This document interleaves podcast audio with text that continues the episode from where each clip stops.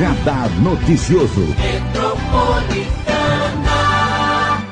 Ótimo dia para você que está aqui com a gente, né? Coladinha e coladinho também no Facebook, no Instagram, no YouTube, hoje com um convidado muito especial, que é o Juliano Abi, ele que é diretor adjunto de ações regionais da Fiesp, a Federação das Indústrias do Estado de São Paulo. Ele que já foi vice-prefeito de Mogi das Cruzes, vice-prefeito do Marcos Melo, na gestão que terminou em 2020, e também já foi vereador de Mogi das Cruzes, ele está no MDB. E hoje, nosso convidado especial para falarmos dos assuntos em destaque de Mogi, região do Alto Tietê e também da Fiesp. Bom dia, Juliano, é um prazer te receber.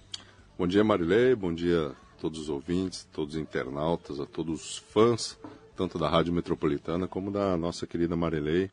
Obrigado pelo convite, Marilei. Fazia tempo que nós não, não nos víamos pessoalmente. Então, para quem ainda não consegui dar a, as saudações do nosso desse ano de 2022, fica aqui um desejo de um ano muito abençoado para todos. Amém. O Juliano saiu do mandato, né, durante 2000, de 2017 a 2020. Eles foram eleitos, né, ele e o Marcos Melo foram eleitos em 2016, ficaram até 2020, e aí o ano passado você foi para a Fiesp. E nós tivemos uma grande transformação na Fiesp. O Paulo Scaff, depois de 18 anos, saiu do comando da Federação das Indústrias do Estado de São Paulo, pode ser candidato, deve ser candidato ao Senado, né, pelo que tudo indica, a gente não sabe se pelo MDB ainda, mas ainda estão em negociação, estão em conversas, e entrou um novo presidente, que é o Josué Gomes, um grande empresário. Como que você atuou no passado e como é que você está vendo essa transformação na federação? Bom, eu acho que o trabalho que foi desenvolvido por quase duas décadas sobre o comando do Paulo Scaff, foi um período de grandes transformações, tanto do Ciesp como da Fiesp, já que o Paulo é, aglutinava a presidência de ambas as, de ambas as casas. É, não durante todo o período, é, até porque parte desse período ele foi só presidente do, da Fiesp, mas eu acho que a grande transformação hoje, Marilei, ela naturalmente ela ocorre por ter novas cabeças pensantes. Então, hoje, o até então vice-presidente da Fiesp se tornou presidente do Ciesp, que é o Servone, e o Josué Gomes se tornou presidente da Fiesp. Tanto um como o outro acabam sendo vice-presidentes da outra casa. Então, o Josué também é vice-presidente do Ciesp e o Servone acaba sendo também o vice-presidente da Fiesp. Em outras palavras, é, a situação se manteve quando a gente fala de políticas internas. Mas a forma de gestão do, do Josué, ele é, ele é muito mais, vamos dizer assim, executivo, né, sobre o aspecto administrativo, sobre o aspecto operacional da casa, em relação ao que foi a administração do Paulo. Óbvio que nós vamos ver grandes transformações ao longo do ano acontecendo mas a vinda de novos diretores, seja na área da educação, seja na área econômica da Fiesp, isso vai mostrar um pouco daquilo que o Josué pretende implementar dentro do mandato, que é a aproximação cada vez mais, tanto da Fiesp como do Ciesp, aos nossos associados, que são os industriais, são as indústrias, são não apenas os empresários, mas também os funcionários da, da indústria aproximar os serviços S do Senai, do SESI, para aqueles que são os nossos principais clientes, para aqueles que são os nossos associados. Durante o ano passado, foi um ano de término de mandato. E assim como todo e qualquer término de mandato, nós, como Fiesp, nos concentramos a entregar as obras que estavam em andamento, a celebrar os últimos convênios ah, inclusive, Suzano assinou um convênio importantíssimo, parabéns aí ao prefeito Rodrigo Achiuchi, com o SESI, onde o município de Suzano, os alunos de Suzano do ensino fundamental, passarão a ter o sistema SESI de ensino implementado no município. Então, correu-se para que a gente finalizasse isso tudo e entregasse a, a gestão do Josué prontinha para ele começar o ano. Esse ano, eu acho que a, o ano passado, a minha função dentro da, da Fiesp era aproximar prefeitos, vereadores para dentro do sistema. A gente fala muito desses dois órgãos, da Fiesp, do Ciesp, do SESI, do Senai, mas acreditem ou não, até parte dos empresários, parte das indústrias, principalmente das pequenas e microindústrias, não conhecem exatamente o que é o serviço social e educacional prestado por ambas as entidades. Então, ano passado, nosso objetivo era fazer com que os prefeitos que entrantes, os prefeitos em, em primeira gestão, os novos vereadores das câmaras municipais do estado de São Paulo, passassem a conhecer o sistema e entendessem a sinergia que poderia existir dentro dos seus respectivos mandatos com, nossa, com as nossas casas. Esse ano, a diretriz, pelo menos inicialmente, até porque o planejamento estratégico ele ainda não foi entregue oficialmente, mas esse ano a tendência é que esse foco esteja voltado para os empresários, esteja voltado para a retomada econômica efetiva que o Brasil precisa ter. É, eu, eu vou falar da minha sensação, né? Regionalmente, falando da região do Alto Tietê, eu sinto o Centro das Indústrias do Estado de São Paulo, essa gerência regional, muito distante da comunidade. Essa é a minha sensação. Então eu queria que você eh, me falasse como que isso pode melhorar esse relacionamento da Ciesp, do Ciesp e da Fiesp com a região do Alto Tietê no dia a dia. É, vamos lembrar que são dois serviços diferentes. Vamos, vamos, lá. Vamos lembrar que são duas casas diferentes. Ciesp. O Ciesp ele é como se fosse uma associação de indústrias, é, ou até de empresas, porque dentro do nosso Ciesp aqui nós temos não só indústrias, mas também empresas de prestação de serviços. Então o Ciesp ele se equipara à associação comercial. A Fiesp, por sua vez, ela é, a, ela é a federação que agrega os sindicatos patronais vinculados à indústria. Então, o sindicato patronal da indústria de papel, o sindicato patronal da indústria de cerâmica, o sindicato patronal dos metalúrgicos. Ah, e com isso, todo o percentual é, descontado dentro da folha de pagamento dos funcionários da indústria, eles acabam abastecendo o sistema SESI Senai, que estão vinculados à Fiesp. Então o Ciesp, por sua vez, ele, trabalhando em parceria, obviamente, com a Fiesp, ele tem a função principalmente de agregar os industriais, aproximar os industriais uhum. dentro das agendas e pautas, sejam elas econômicas, previdenciárias, trabalhistas, tributárias, assim por diante. Tá? Então são casas diferentes. No caso específico aqui do CIESP da nossa região, nós temos que lembrar que nos últimos anos nós passamos por dificuldades de reunião. Então, o CIESP aqui da nossa região, junto com a região do Vale do Paraíba, ele é uma representação muito forte, Marilei. Inclusive, reuniões, ele tem um grupo lá chamado GRH, que é o grupo de RHs, uh, fazem reuniões quase que mensais. Só que nos últimos anos, por conta da pandemia, restrições, nós estamos falando de várias pessoas que são idosas, que não, não devem né, se expor em reuniões presenciais, então óbvio que a percepção acaba sendo essa, que eles acabaram se distanciando. Mas o CIESP local sempre esteve envolvido em todas as principais agendas é, daqui da nossa região, seja em relação ao pedágio, lá atrás em relação ao lixão, mais recentemente envolvendo essa questão da taxa do lixo, Uh, o CIESP nunca se escondeu nesse sentido e eu tenho absoluta certeza de que os industriais, os associados do CIESP, sentem essa representação. A Fiesp, por sua vez, Marley, ela entra dentro da região por meio dos serviços esses. Então, recentemente, aqui em Mogi, inclusive, o secretário de esporte, junto com a prefeitura, assinaram o programa de Atleta do Futuro, PAF, durante o ano passado. Conforme eu citei logo no início da, da nosso, do nosso bate-papo, Suzano, o ano passado, celebrou um convênio importante para inserir o sistema SESI de ensino dentro do ensino municipal. Ah, em Itaquá, nós tivemos algumas boas conversas encaminhadas com o prefeito Eduardo Boigues no sentido da prefeitura voltar a ter aquele relacionamento que envolvia a doação de um terreno para a construção de um SESI Isso tem mais de lá. 20 anos, né? Isso tem mais de 20 anos. Eu, estive conversando com o secretário Marcelo Alvarenga, se eu não me engano. Esse, Barbosa. Marcelo Barbosa. Ainda bem que tem a Marilei aqui. Ainda bem que tem alguém que lida com o dia a dia, e né? O Marcelo estava buscando terrenos, imóveis. Isso é um assunto de 20 anos. nós, como sistema, nós como Fiesp, continuamos aguardando a prefeitura achar um imóvel, achar um terreno que seja é, compatível com a planta educacional que hoje o sistema tem. Mas fizemos algumas reuniões durante o ano passado sobre esse assunto. Que é um sonho de Itaquá, né, dos Ah, moradores. A prefeita de Ferraz de Vasconcelos esteve dentro da Fiesp também. Para quem não sabe, existe um SESI dentro de Ferraz de Vasconcelos.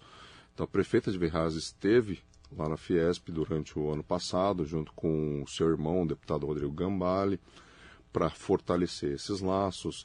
Assim como o prefeito Gucci, hoje, presidente do Condemate, também esteve lá na Fiesp para fortalecer os laços. Nós inauguramos uma nova escola gigantesca em Guarulhos. né? Então, existe esse relacionamento, existem esses laços. Entretanto, óbvio que essas reuniões que ajudam a promover, eventos que ajudam a promover, eles acabam acabaram se esvaindo durante o período da pandemia, né? É, e aí também a pandemia virou uma desculpa para tudo, né, Juliana? Aqui para nós, né? Virou, mas nesse caso específico, você veja, o Chesp fazia é, eventos grandes e importantes ao longo do ano, cujos eventos, óbvio que não podem Nenhum teve. existir. né? É, mas eu falo, não estou falando só do, do CESP nesse caso. Todo mundo meio que põe a culpa agora na pandemia. Vamos ver se 2022 a gente para de botar a culpa na pandemia para tudo também. Eu acho que enquanto os governos continuarem utilizando esse subterfúgio, nós, aqui na parte de baixo, nós não vamos ter como não fazê-lo. É, não tem o que fazer. Então, recentemente eu recebi um comunicado do, do órgão ambiental do Estado dizendo que não pode mais fazer reunião presencial. E ponto. E ponto. né? Você tocou no, no nome do Condemate, Consórcio de Desenvolvimento dos Municípios do Alto Tietê, que é agora presidido desde o dia 1 de janeiro pelo Guti, que é o prefeito de Guarulhos. Eu, desde quando o Condemate foi criado, eu sempre falei que Guarulhos é totalmente descolado da região do Alto Tietê, né? Porque é Mogi das Cruzes, Suzano, Poá, Ferraz de Vasconcelos, Itacoaxetuba, Biritiba Mirim, Guararema, Salesópolis, Santa Isabel, Arujá. Aí colocaram Guarulhos e depois Santa Branca. São 12 municípios. E quando o Rodrigo Achiuchi era o presidente do Condemate, que ele ficou eh, numa grande atuação pela região do Alto Tietê, tinha muita proximidade, não só com a população, mas também com os veículos de comunicação. E o Gucci, e isso não é uma crítica só ao prefeito, mas agora como presidente do Condemate, ele não, não compareceu à rádio, eu fiz convite para ele, ele não veio da entrevista. Na minha opinião, descolou totalmente o trabalho que estava sendo feito pelo Rodrigo Axuxa, o prefeito de Suzano, e ele vai, faz as reuniões dele, a gente fica sabendo em nota enviada pela assessoria de imprensa. Então virou um órgão técnico, né? Então, por exemplo, ontem eu recebi uma informação de que o Condemate, né?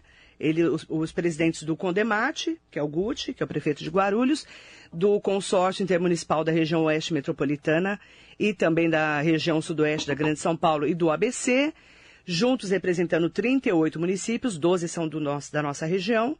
Eles participaram de uma reunião para discutir medidas conjuntas para o enfrentamento da pandemia nesse cenário atual. E aí, durante a reunião, os prefeitos deliberaram a formatação de um ofício direcionado aos governos estadual e federal, solicitando a ampliação da capacidade hospitalar para as regiões abrangidas pelos consórcios. Então, o que, que eu tenho visto? O GUT muito integrado com o ABC, com a região sud sudoeste, com outras regiões metropolitanas de São Paulo. Mas a gente só fica sabendo a informação. E que ele teria estado com o secretário de Estado da Saúde, Jean Gorenstein, que de novo, de novo, de novo, né? Que a gente está lá desde a época de Geraldo Alckmin, falou que agora vai abrir o HC da cidade de Suzano, Hospital das Clínicas de Suzano, que virou retaguarda de Covid, porque estava lotada a região, e agora prometendo de novo que vai abrir o HC. Esse assunto você conhece porque você era vice-prefeito de Mogi. Como é que você está vendo esse, essa atuação do Gucci, esse descolamento da região do Alto Tietê e também esse momento que a gente está enfrentando? Bom, é, eu acho que vale, vale a gente citar algumas coisas. Vamos lembrar que o Condemate ele nasceu ou ele surgiu em decorrência de uma de uma de uma existência de um conselho de prefeitos anteriores. Então, na época, eu acho que não chamava Condemate, tinha um outro, chamava Amate. Associação dos Municípios do Alto Tietê. inclusive a capital fazia parte dela, não era isso? É, é, bem lá atrás. Bem lá atrás, a capital fazia parte. E eu lembro que uma das reclamações do meu pai parece que a Marta chegou a ser a presidente Marta dessa associação. Suplicy, veio aqui na rádio, inclusive. E uma das reclamações do meu pai era, era exatamente essa, nessa época, de que Seu pai era o prefeito nessa a época. agenda da capital, ou seja, o, as demandas, as necessidades, o tamanho da capital, da cidade de São Paulo, era muito diferente da região do Alto Tietê. Sim, outras demandas. E vamos lembrar que Mogi das Cruzes, nos anos nos idos de 2000, era uma cidade muito diferente do que é hoje, 2022. 20 anos depois. 20 certo? anos depois. Ah, e isso fazia com que a capital ficasse meio que deslocada nas agendas. A prefeita Marta não tinha muita noção do que, que eram as agendas da cidade de Mogi. Não tinha. Guarulhos, ele, Guarulhos por ter aí quase 2 milhões de habitantes, ele se assemelha muito mais à capital, até por estar conurbada, totalmente colada com a capital. Ela se assemelha muito mais à capital do que a Salesópolis, a Biritiba Mirim. E por óbvio que essa diferença de agendas, essa diferença de percepção de cidade, acaba tomando conta do gestor. O gestor acaba enxergando as prioridades de maneira diferente. Isso não é defeito, isso não é qualidade. Assim funciona a realidade apenas. Tá? Esse é um ponto. Segundo ponto, o fato é que as últimas duas presidências, tanto é, aquela promovida pelo Adriano de Guararema, prefeito Adriano de Guararema, e pelo Rodrigo Axuxi, foram administrações muito presentes. Né? São aqui da região, são conhecidos, famílias conhecidas. Acesso fácil. Acesso fácil. Porque para falar com o Gucci, eu falei com três pessoas e não consegui falar com ele até hoje. Eu falei com três, com o chefe, chefe de gabinete, é, um dos jornalistas trabalhava com ele, que é coordenador de comunicação, ou secretário, tem os nomes aqui. E depois ele mandou falar com outra pessoa, e aí foi, caiu na assessoria do Condemate. Hum. E até E- agora nada. Ninguém aí- me respondeu. E aí, de novo, o Adriano, ele vem dos meios de comunicação. Ele, Ele é, é jornalista, jornalista. radialista. Então, mais do que ninguém, sabe da importância de dar a atenção necessária aos meios de comunicação, até porque isso é uma, uma forma de transparência na informação pública. O Rodrigo Axuxi, por sua vez, muito embora ele não seja jornalista, ele se mostrou um grande político, um político com um P maiúsculo, não apenas por administrar uma cidade com as complexidades de Suzano, mas por ter a facilidade de se comunicar. E respeitar a imprensa também, né? Com certeza. Porque, como Guarulhos também é uma cidade muito grande, não tem uma imprensa forte, não tem TV diária, não tem rádio metropolitana, não tem Mogi News, Diário de Mogi, Diário de Suzano e outros tantos veículos, a impressão que dá é que ele não está nem aí com a imprensa. Que E ela não tem uma imprensa forte. E aí eu estou citando isso por quê, Marley? Porque a expectativa que se gerou nessa transição, ou seja, para preencher os sapatos que foram calçados pelo Adriano Leite, como pelo prefeito Rodrigo Axuxi, gerou-se uma expectativa muito grande. E essa acessibilidade toda que a imprensa sempre teve, que os prefeitos sempre tiveram, que o desenvolvimento das câmaras técnicas que ocorre dentro do Condemate sempre tiveram com o próprio presidente do Condemate, esse período de transição eu acho normal. Mas é óbvio que todos nós temos que cobrar esse tipo de atuação. Mas também vamos lembrar, por outro lado, que o Condemate é um conselho de prefeitos. Embora tenha um presidente, todos os prefeitos acabam tendo um cargo, como vice-presidente, tesoureiro, primeiro secretário, assim por diante. Ou seja, na ausência do presidente, é plenamente possível nós termos a convocação para o trabalho, para a comunicação do vice-presidente, né, Marley? Que eu nem sei quem é. Eu, eu também não sei, eu sei que Vem para mim que é o vice-presidente do Gucci, para mim, por favor. Você ver, eu nem sei quem é. Eu tô, eu tô reclamando porque eu sempre falei que Guarulhos não é região do Alto Tietê. Eu sempre falei aqui. E a justificativa que eles me davam, desde a época do Bertaioli prefeito e presidente do Condemate, do ex-prefeito Marco Bertaioli e hoje deputado federal, era de que Guarulhos somava muito com a nossa região, por ser uma cidade muito importante. E aí, a impressão que dá é que Guarulhos é tão importante que é mais importante que a nossa região. Entendeu a minha, minha colocação? É, vamos no passado, até por conta do governo do PT lá em Guarulhos, existia sim um certo distanciamento natural deles. Mas eu vou dizer que durante o ano de 2020, que foi um ano é, que a pandemia se iniciou, em todas as reuniões que nós realizávamos com DEMAT, com o governo do estado, com DEMAT, com técnicos, com DEMAT com outras pessoas, o Guti se fazia presente nessas reuniões, eram reuniões virtuais, via Zoom, mas ele estava sempre presente. Então, ativo ele é. Eu não sei se por conta do início do ano, sei lá. Mas vale a pena a gente até. Vou até mandar um WhatsApp para ele pedindo essa. Ah, o especial. Kiko Melo, que é muito mais informado que eu, inclusive, obrigada, Kiko. O prefeito Vandelon de Salesópolis, é o vice do Guti, segundo ele. Só confirma para mim, é isso? É o Vanderlon Gomes, prefeito de Salesópolis. E cadê o Vanderlon, né? Ah, mas ele é Cadê o Vanderlon? chamar, ué. Eu é cham... Ah, eu mandei ele- mensagem para ele não respondeu até hoje. É, vai ver que tá Eu mandei férias mensagem ontem e anteontem. Cadê o prefeito de Salesópolis, Vanderlon Gomes? Eu mandei Vanderlon. mensagem ontem e anteontem. Será que ele não viu minha mensagem no ah, WhatsApp? Não sei. Vanderlon, vai tomar bronca da Vai tia tomar aí, bronca, sim. Vai tomar bronca, sim. Porque é uma ausência com a região do Alto Tietê. E vou falar uma coisa, viu? Eu, no- eu ando sem papas na língua ultimamente. Tô bem. Tô ficando meio. é, meio de saco cheio de não ser respondida. De verdade, tô sendo sincera, tá? Chama eu quando for assim, Maria. É, então, você, não, você não deixa a gente no vácuo, né? Marli Ribeiro, bom dia. Mande, mandar bom dia para Márcia da Cruz. Luiz Fernando da Silva. Pode mandar perguntas, tá? Já vou perguntar se ele é candidato a deputado, pré-candidato a deputado, que não pode. Todo mundo agora é pré-campanha, né? Carlão Serralheiro, Amélia Trípoli, beijo querida. Cláudia Pudo, Ediel Braz Soares, o Juliano é uma pessoa maravilhosa, político decente, honesto e amigo. Deus abençoe e proteja sempre.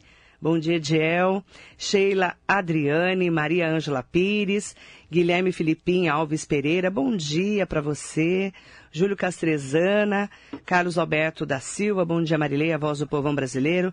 Esse Juliano muito humilde, parabéns, sucesso. Mariso Meoca, ótimo dia. Bom dia para Marcelo Moraes Dantas. Gustavo Ferreira, doutor Gustavo. Bom dia para você. Bom dia, Marilei. Bom dia, Juliano, família metropolitana. Que sejam mudanças com responsabilidade, respeito e garantia dos bons serviços. O retorno do Ciesp e da Fiesp nas lutas pela defesa da nossa região e por melhor conquistas para todos. Que é o que a gente espera, né, doutor? Marcos Linhares, bom dia Marilei e Juliano. Juliano, um grande agente político, mesmo sem mandato, sempre trabalhando para a população e os empresários. Parabéns. Vanessa Silva, bom dia. José Carlos Nunes Júnior, ótimo dia. É, mandar bom dia também. É, Maria Laureci Alves Brandão, Eunice Piacente Bartolomeu, Paulo Augusto, Vânia Regina, que entrevista excelente, esclarecedora, Juliano sempre atuante. Vereador José Luiz Furtado, bom dia, meu amigo Juliano, um grande abraço para você. É, também Sueli Sa- Sakai. Nossa, Sueli, bom dia. O Nelson Prado Nóbrega, o Jacaré da Rodoviária de Arujá. Atília Greco, mandar bom dia. Heloísa Moreira, Maria Luciana Panão. Aproveitar para mandar bom dia para o Amarelo Bento. É, infelizmente o Guti tem pouca experiência, não tem conhecimento do Alto Tietê, é lamentável. Amarelo Bento, eu concordo com você, ele não conhece a nossa região, eu também penso assim. Rita Gonçalves, é, bom dia, Rita, minha companheira de Pilates, muito mais evoluída que eu, óbvio, né, Rita? Beijo para você. E para Cláudia Mendes também, nossa professora. Atília Greco, Silvia Correia, Silvia está aqui sempre com a gente, sempre atuante. Marilei, de repente, essas ausências não seriam porque eles não têm nada a dizer à população? É o que eu acho também, Silvia. Porque a pessoa só foge da imprensa quando não tem nada para falar. Ou tem medo também, né? Do que vai falar. Regina Nascimento, Bruno de Paula Matos, bom dia, Marilei, Juliano, Juliano sempre ajudando o Mogi. Aproveitar também para mandar bom dia muito especial. É, Érica Mioto, um beijo, minha amiga querida. Áurea Lombardi, bom dia para os dois. Juliano, tem uma pergunta aqui que eu quero fazer para você que é da Silvana. Ela pergunta assim: Você está acompanhando a questão da renovação do contrato emergencial do lixo em Mogi? A prefeitura tem afirmado que o processo de contratação emergencial da nova empresa será transparente, mas, segundo a Marilei falou ontem no radar, duas empresas apresentaram manifestação para apresentar proposta. A convocação para apresentação de propostas não deveria estar no portal da transparência? Por que esse sigilo todo? E por que deixar para a última hora mais um contrato emergencial? Você está acompanhando isso? Estou acompanhando, baseado, obviamente, nos meios de comunicação, baseado nos próprios agentes políticos da nossa cidade, afinal de contas, ah, tanto os vereadores como algumas outras pessoas ainda vinculadas à administração pública acabam perguntando algumas coisas. A gente vai almoçar, troca ideia, enfim. Eu moro em Mogi das Cruzes, então, portanto, óbvio que nós não apenas ficamos preocupados em relação a isso, mas a gente acaba acompanhando pelos meios de comunicação. Mas, primeiro, meu obrigado, um bom dia para todos aí que mandaram as mensagens. Não vou citar nominalmente, afinal de contas são muitos amigos e vários conhecidos. Mas em relação a esse assunto de contrato de emergência, acho que por algumas coisas importantes valem a pena citar. Contrato de emergência é uma excepcionalidade da lei, ou seja, o legislador federal inseriu isso dentro da legislação de licitações como uma excepcionalidade, onde nos casos como nós vivemos em 2020, calamidade pública, ou num caso de emergência, num caso de urgência, onde eu não possa ter um serviço hospitalar, por exemplo, sendo parado de funcionar, uh, eu consiga dispensar as exigências de uma licitação e contratar de maneira emergencial. Portanto, ela é uma excepcionalidade. Ele está previsto em lei, é possível fazê-lo.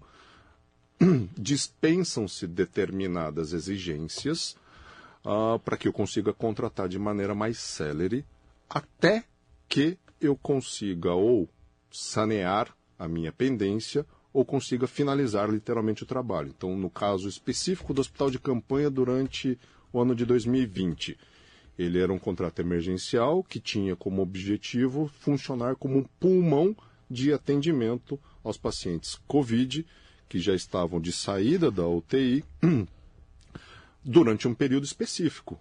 Então, o contrato com certeza foi julgado regular, apesar de ter tido questionamentos à época, enfim. Mas ele foi julgado regular porque ele atendia os preceitos da lei.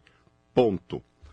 Por ele se tratar de uma excepcionalidade, eu não posso fazer emergencial sobre o mesmo objeto toda hora sem que haja uma prévia justificativa.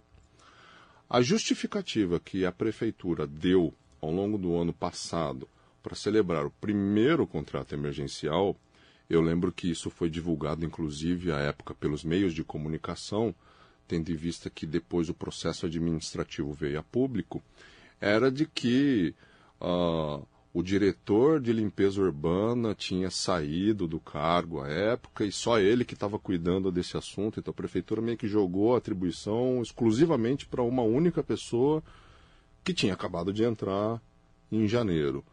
Aí alegou que por conta da pandemia tinha diminuído o número de funcionários é, e por conta disso tinha dificuldade de tocar o processo licitatório que estava ah, sendo estudado. Isso não é justificativo, porque por pelo fato da administração pública ser um serviço essencial, você não pode afastar funcionário, você tem que ter o cara lá trabalhando. Ah, então, na época, foram, eu lembro que foram essas justificativas que eu li no jornal. Entretanto, para mim, isso não, não serve de respaldo uh, para o prefeito, por exemplo, que é o que responde pessoalmente por esses contratos, se livrar de uma responsabilidade administrativa que eu imagino que vai ocorrer. Ao eles tentarem agora fazer um novo emergencial, vão, eles vão passar, eu, quando eu digo eles, a prefeitura vai passar pelos mesmos questionamentos. Então, eu imagino, ponto número um, que esse contrato emergencial, independentemente de quem sejam os participantes, independentemente de quem ganhe, ele será questionado e objeto de uma investigação e, lamentavelmente, haverá, ao final, uma condenação por responsabilidade administrativa, porque, para mim, houve um equívoco nesse sentido. A prefeitura teria que ter dado cabo ou continuado com o processo que já estava em andamento da PPP do lixo.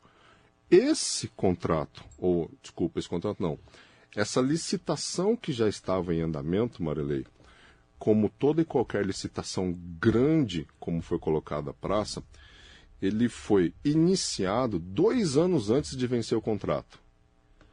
Então, na época, então gestão do prefeito Marcos Melo. Dois antes de vencer o contrato, nós demos início aos estudos, a, tanto de modalidade de contratação, como a forma de prestação de serviço, aos estudos econômico-financeiro daquilo que a gente ia contratar.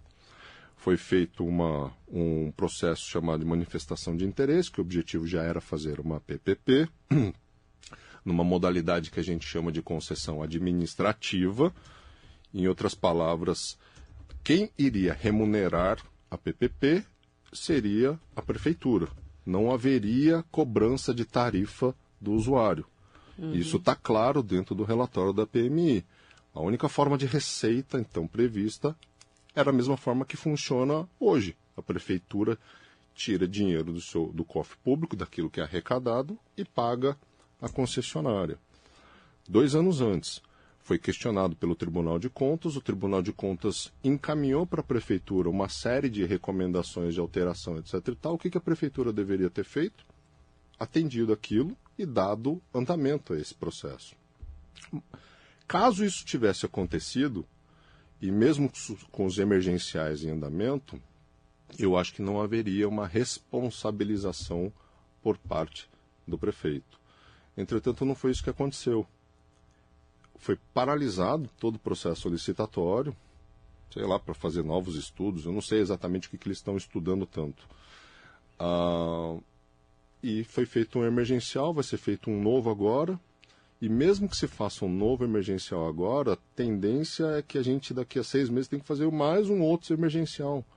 Porque veja que esses processos licitatórios grandes, Marilei, por conta da publicidade, por conta da transparência, pelo fato dos documentos todos estarem dentro do site da prefeitura disponível para qualquer um baixar, eles acabam sendo questionados o tempo todo, seja pelo Ministério Público, Tribunal de Contas ou até pela sociedade civil. Isso é normal acontecer e é bom que aconteça, por isso faz parte da transparência. Então, processos licitatórios funcionam dessa forma.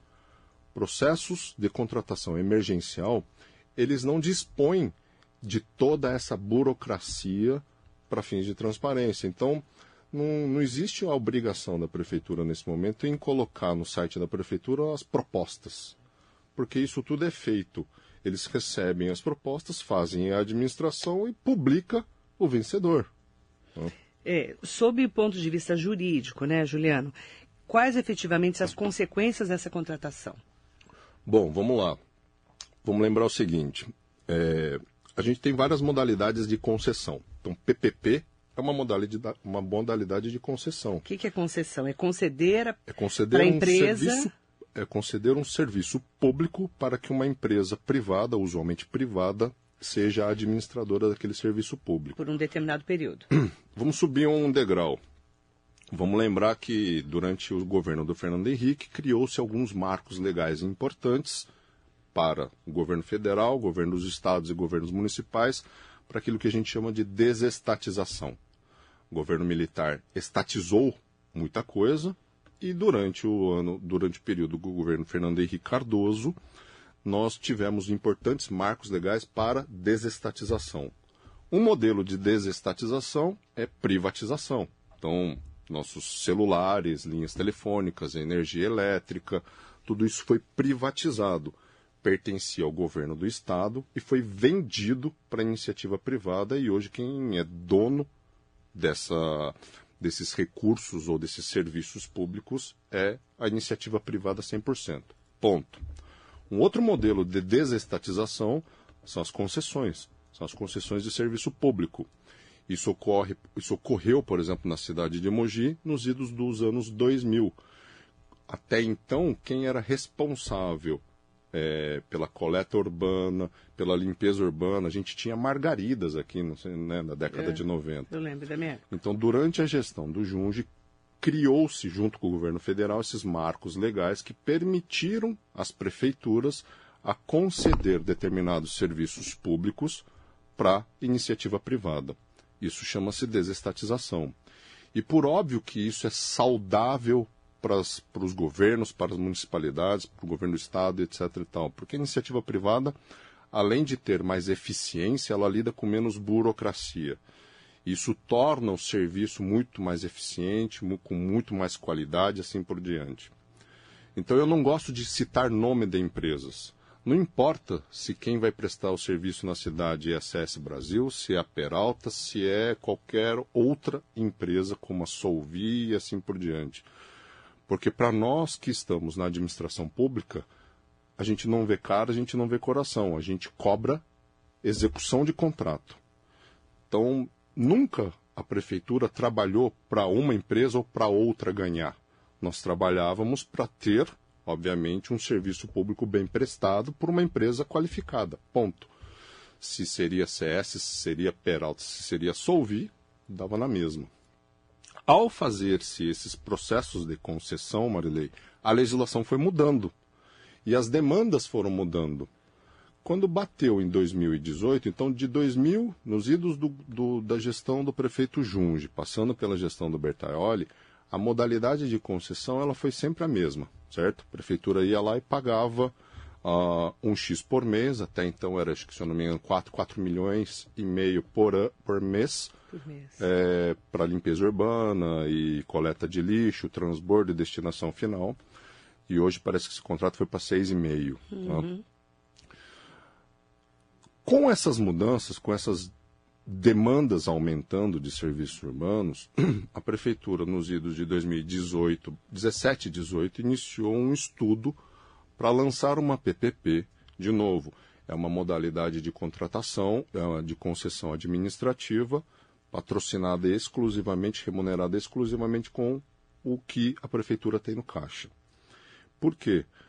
Porque a ideia era fazer com que a concessionária entrasse com um investimento junto com a prefeitura. Então a prefeitura bancaria os custos operacionais e o resultado financeiro decorrente dessa concessão, mas a concessionária, por sua vez, faria um investimento nessa época para novos ecopontos, para uma nova, uma, um novo escritório operacional. Eu lembro que tinha a adequação da nossa central de transbordo, ou seja, eram várias obras. Agora eu, eu não lembro se eram obras no porte de 40 milhões ou 80 milhões ao longo dessa PPP de 30 anos. Então é, existia essa contrapartida. Mas você sabe qual a justificativa que o prefeito Caio Cunha deu para não fazer essa PPP do Marcos Melo? Então, é uma Ele justificativa... fala sobre o, li, o lixão. É uma que tinha um lixão nessa, nesse, nessa PPP. Ou ele faz isso uh, mal assessorado, desinformado, ou ele faz isso tentando justificar alguma outra decisão que ele tomou, mas isso é mentira. Então vamos lá. lá. Esse contrato, um, esse contrato ele previa basicamente o seguinte, Marilei. 2.4 arredondando 2.5 bilhões de reais ao longo de 30 anos, OK? A remuneração mensal dentro desse contrato, nos, no, nos primeiros cinco anos, equivalia a algo em torno de 70 milhões por ano, certo? Depois, no décimo ano, por conta dos ajustes inflacionários, isso tudo era estudado dentro desse relatório da PMI. Depois, no décimo ano, acho que iria para uma média de 80 milhões ano, e no ano 30, esse valor viraria algo em torno de 90 milhões por ano. Qual é a diferença do contrato atual? Existia a agregação de novos serviços. Então, nós já tínhamos previsto que o marco legal de saneamento iria trazer para dentro da gestão pública algumas outras obrigações, no sentido de nós darmos conta dentro do plano de saneamento a outras atividades que envolviam saneamento, como drenagem urbana que não estavam nessa conta. Então foram agregados dentro desse serviço, por isso que o serviço, o valor anual aumentava. Tudo isso, vamos lembrar que isso era, era o estudo que desencadeou o edital de licitação. E aí, só que a concorrência não foi finalizada. Ah, tinha poda de árvore, que hoje é realizada pela Secretaria do Verde e Meio Ambiente. A poda de árvore passaria a ser realizada pela iniciativa né? privada. Uhum. A limpeza de galerias, que hoje é realizada pela Secretaria de Serviços Urbanos, seria realizada pela concessionária. Além disso, como eu estava citando, obras de implantação, então existia um investimento atrelado a essa PPP, que de novo eu não me lembro se era de 40 ou 80 milhões, mas eram novos ecopontos, nova central de transbordo, um novo escritório operacional com pátio, lavagem adequada dos veículos e coisas desse tipo, mas não tinha nenhuma obrigação de implantação de aterro na cidade de Mogi. O que existia, e nós obrigamos a empresa que se é, propôs a fazer o relatório diagnóstico de manifestação de interesse, nós cobramos dessa empresa de consultoria que apresentassem soluções de destinação final de resíduos sólidos urbanos domiciliares. Já que eles iam fazer um diagnóstico, que faça o diagnóstico, porque isso ajudaria a gente também na revisão do Plano Municipal de Gerenciamento de Resíduos Sólidos Urbanos. Ponto. Ao eles fazerem isso, foi apresentado três cenários. O cenário número um, o status quo a gente continua fazendo o que a gente está fazendo hoje, que é mandando o nosso resíduo para Jambeiro. Se Jambeiro fechar, no contrato que vigorava até então, até os idos de 2000, a concessionária era obrigada a ter sempre duas licenças de operação de dois aterros. Então, se Jambeiro fecha, ele mandava para outro lugar. Ponto. Então, a administração pública estava segura, consequentemente, a cidade de Mogi das Cruzes também estava segura. na modelagem do contrato emergencial que vigora hoje, eu não sei como que isso está funcionando. Segundo cenário apontado por, essa, por, essa, por esse estudo, a possibilidade de se instalar um aterro sanitário na cidade de Mogi. Foi um estudo. E o terceiro cenário, a possibilidade de se instalar um, uma espécie de um aterro em conjunto com uma usina de recuperação de energia. Então seria uma mescla dos dois nós passaríamos a incinerar parte do resíduo, mas parte do resíduo residual dessa unidade de recuperação de energia iria obrigatoriamente para o aterro. São cenários que foram estudados, até porque nós não tínhamos como obrigar, dentro dessa PMI, ou dentro dessa licitação, a construção de aterro, Marley. O licenciamento ambiental de um aterro sanitário demora pelo menos uns cinco anos. Então, como é que eu obrigo a pessoa fazer isso se eu não sei nem se o licenciamento terminará? Então, Correto? aí, Juliano, voltando aqui ao assunto nosso, né? O prefeito Caio Cunha não pôs a licitação da 8666, uma licitação normal, nem da PPP, porque ele falou que reestudaria e talvez colocaria com mudanças. E agora a gente vai voltar para um novo contrato emergencial. Né? Qual que é aí a, a importância é, é, do ponto de vista jurídico, né? Efetivamente as consequências dessa contratação, a, como que isso pode impactar o nosso dia a dia, né? Porque geralmente quando a gente fala em contrato emergencial é o menor preço, né? Então a gente quer entender quais empresas foram convidadas e como que está esse processo, porque a semana que vem acaba o contrato. Bom, o que, que pode impactar para nós? Por isso que contratos longos são importantes. A estabilidade. Para a estabilidade do serviço. Todo mundo tem uma curva de aprendizado, Marilei. A primeira vez que eu vim conversar com você na rádio, uh, óbvio que eu não tinha a mesma desenvoltura, não, não consegui, eu devia cuspir no microfone, falava muito alto, eu não tinha essa experiência que eu tenho hoje. Uh, e com o tempo, você vai, aprendi, você vai aprendendo. Cada vez que uma nova empresa entra para prestar um serviço público, é natural que ela sofra no início. Que foi o que aconteceu entre a CS Brasil e a Peralta quando Isso começou a emergencial. Aconteceu e uma das críticas foi porque não houve um processo de transição adequado. As coisas foram feitas de maneira atabalhoada, certo? Então, quais são os riscos sob a parte operacional? Se a Peralta hoje, que está se acostumando a prestar o serviço, sai por algum motivo dentro desse, dessa nova contratação entra uma outra empresa, nós vamos sofrer de novo. Isso é fato. Segunda coisa, o nosso contrato ele ainda não foi resolvido. Dificilmente o Ministério Público vai pedir e a Justiça vai autorizar que a gente cancele um contrato irregular ou um contrato inadequado que não tenha é, sido gerido sob os aspectos legais quando a gente fala de coleta de lixo. Nenhum juiz seria é, tão, é, como é que eu falo, não solidário com a população nesse sentido de paralisar esse serviço público. Porque imagina a gente ficar sem coleta de lixo durante uma semana. Vira o caos total. Então, mesmo que haja determinadas irregularidades, esse contrato ele vai continuar ocorrendo. Então, sob um outro aspecto, onde que nós passamos a sofrer? Sob o aspecto econômico, porque a gente não sabe o contrato emergencial, Marley, toda vez que você contrata alguma coisa na urgência e na emergência, você precisa de um encanador para agora. Esse encanador para agora vai te custar mais caro do que se você agendar com ele daqui a uma semana de maneira programada. Então, tudo que a gente faz atropelado, isso é mais caro. Então, e a questão é, deixaram para a última hora de novo a contratação. A tendência é que fique mais caro. A tendência é que fique mais caro. E aí, se, a, se uma, uma outra empresa que foi convidada, que a gente não tem certeza quais são, apresentar um preço menor, tem que ganhar. Exato. Só que essa empresa que está apresentando preço menor, não necessariamente ela entende do que é a operação como um de todo. Moger. Então, às vezes, ele pode até dar um preço menor, mas ele não sabe quais são as peculiaridades, as complexidades do serviço aqui na cidade, porque isso leva um tempo. Então, não é empresa ruim.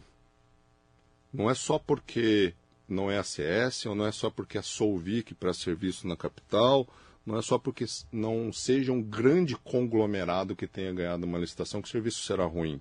A gente não pode ter esse pré-conceito. Okay? Por isso que eu não gosto de falar de nome da empresas, porque para o poder público pouco importa quem seja a empresa. O poder público o importante é o cumprimento de contrato. Só que se a prefeitura não consegue desenhar um escopo de contrato adequado, se a prefeitura não consegue dar tempo adequado para as empresas estudarem um edital de licitação, um edital de concorrência pública sob o aspecto econômico, financeiro e operacional, você tende a não ter um serviço adequado sendo prestado. É isso. É, vai ter, a gente vai ter que voltar nesse assunto, até porque meu tempo já está estourado. É, é um assunto que acaba sendo polêmico, sim, a gente sabe, né? Porque a gente que lida, né, é, com o dia a dia do, do lixo, a gente sabe que essa licitação já era para ter sido feita, ou com PPP 8666, é, deixaram para a última hora, mas a gente quer entender o que, por que, que deixaram para a última hora, né? Quais são as empresas que foram convidadas? Como que é esse processo? E se vai ficar mais caro para o nosso bolso também, né, Juliano? É, eu, eu aí, Tem assim, gente que paga. Quem está na cadeira assume as responsabilidades, os ônus e o bônus. Então, assim, uma crítica que... E aí eu já, inclusive, conversei com o Caio sobre isso, é...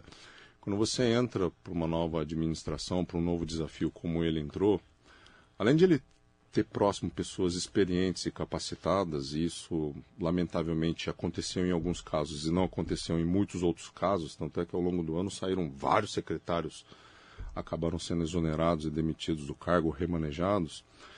Mas é que nós, ele ao entrar, ele tinha que ter sido, ele tinha que ter focado em algumas coisas importantes. E quando eu falo foco, é colocar a equipe inteira para resolver determinado problema.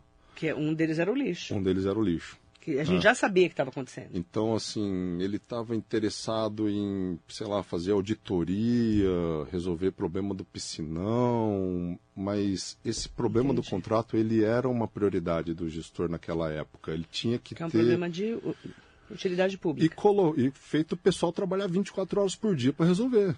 Juliano, a pergunta é só para a gente poder fechar, porque estourou meio tempo. Você é pré-candidato a deputado? Ainda não. Ainda não? Não pretende? Eu, por fazer parte de um sistema, por fazer parte da, da Fiesp, eu, óbvio, fico atrelado uhum. às decisões políticas daquilo que a Fiesp vai fazer. Uhum. Até porque, caso eu venha sair candidato, eu, eu preciso me desvincular da Fiesp.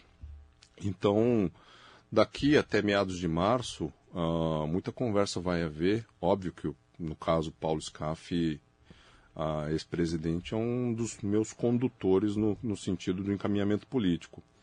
Mas se depender de mim hoje, Marilei, eu não saio candidato, eu prefiro ajudar e trabalhar e fazer voz para os candidatos aqui da nossa cidade, da nossa região, sempre com aquele discurso de nós evitarmos candidatos forasteiros, sempre com aquele discurso de nós privilegiarmos aqueles que são da nossa terra. Uhum.